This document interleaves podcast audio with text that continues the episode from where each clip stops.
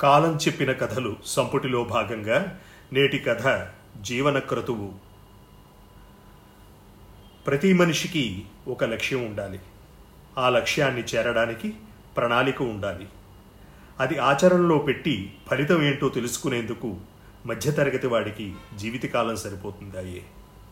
తానున్న స్థాయిని నిలబెట్టుకోవడానికే శరీరంలోని వనరులన్నీ అడుగుంటిపోతాయి.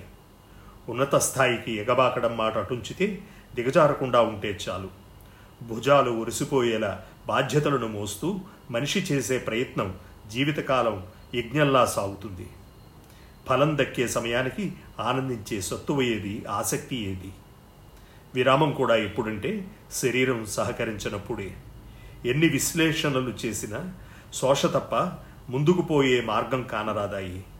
అద్వైతాలు విశిష్టాద్వైతాలు ఏవీ వంట పట్టవు కేవలం నిర్వేదనంతో కూడినటువంటి మెట్ట వేదాంతం తప్ప.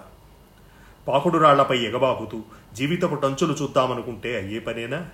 సాటి మధ్యతరగతి వాడిగా సుబ్బారావు మస్తిష్కంలో నిత్య సంఘర్షణ ఇది.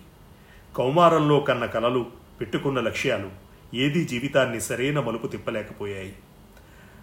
అరే జీవితమనే అవధానానికి కావలసిన తెలివితేటలు చొరవ పెట్టుకుని కూడా అప్పుడే మధ్య వయస్సులోకి వచ్చేసిన ఏదీ సాధించలేకపోయానే అని. ఇది నా విజయం అని సగర్వంగా చెప్పుకోవడానికి ఒక్క దృష్టాంతం కూడా కానరాదాయి. బతుకుబండిని ఇక్కడ దాకా నెట్టుకురావడమే విజయమా? ఇదేం విజయం? నన్ను నేను నిరూపించుకునే ఒక్క అవకాశం కలుగుదాయి అనుకుంటున్నాడు సుబ్బారావు. అయినా జీవితానికి విజయమే కొలమానమా?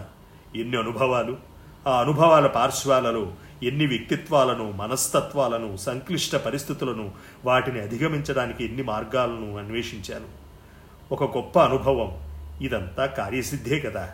అయినా మధ్యతరగతి వాడికి ఇంతకన్నా స్వాంతన ఏది? మధ్యతరగతిలో ఉన్న మూడు రకాలు నిత్యం జీవన క్రతువులో నిమగ్నమయ్యేవే.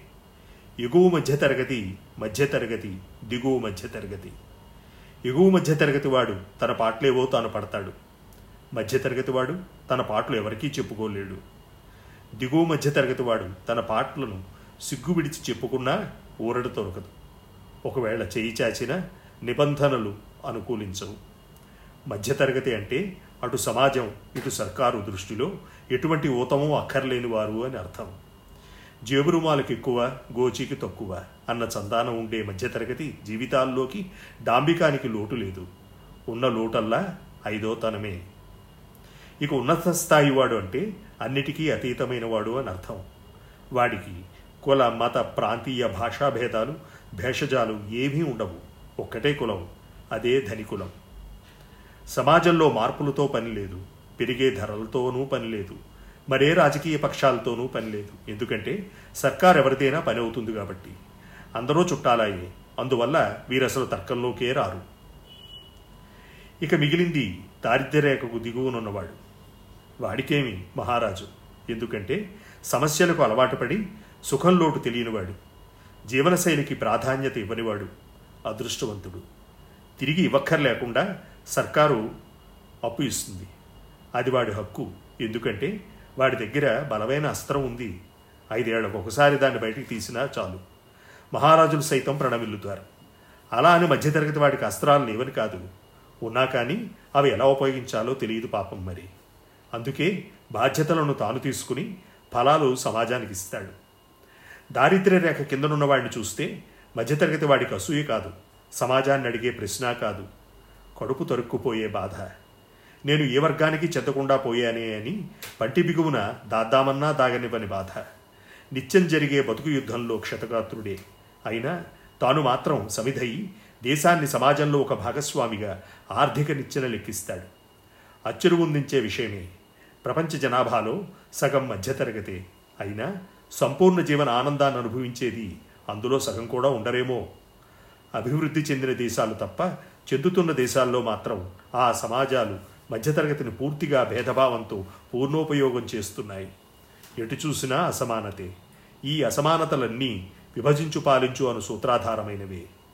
అల్పసంఖ్యాక వర్గం పేరుతో మనుషులనే కాదు వారు దేవుళ్ళకి డబ్బులిస్తారు.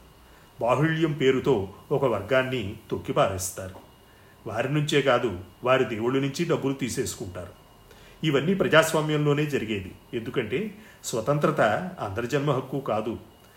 కొందరికే కానీ హక్కు లేనిదల్లా మధ్యతరగతికే. ప్రశ్నించలేడు సమాధానపడలేడు. దేశం బాధ తన బాధ. ఎందుకంటే మధ్యతరగతికి బాధ్యత ఎక్కువ కదా. అందులోనూ సుబ్బారావు కూడా సమాజంలో ఒకడు. బాధ్యత ఎరిగిన పౌరుడు. నిజాయితీగా పన్ను కట్టేది వాడే చేతగానితనంతో పళ్ళు పీకించుకునేది వాడే. సమాజంలోనే కాదు ఇటు కుటుంబంలోనూ ఉన్న అంతులేని సవాళ్ళను అధిగమించేవాడు వాడే. ఇన్ని సంకటాలను వీటిని అధిగమించి లక్ష్యాన్ని చేరేదెన్నడు సేద తీరేదెన్నడు. అవును మనిషి నిత్యశ్రామికుడు. అందులో మధ్యతరగతి వాడు నిత్య క్రతుపతి కదా. జీవన పయనం సాగినంతకాలం కర్మఫలం ఆశించకుండా క్రతువు సాగిస్తూనే ఉండాలి. అయితే సుబ్బారావు మస్తిష్కంలోని ప్రశ్నలకు ఇంకా సమాధానాలు వెతుకుతూనే ఉన్నాడు. కాలంతో పాటు పయనిస్తూ మరో కథ వైపు.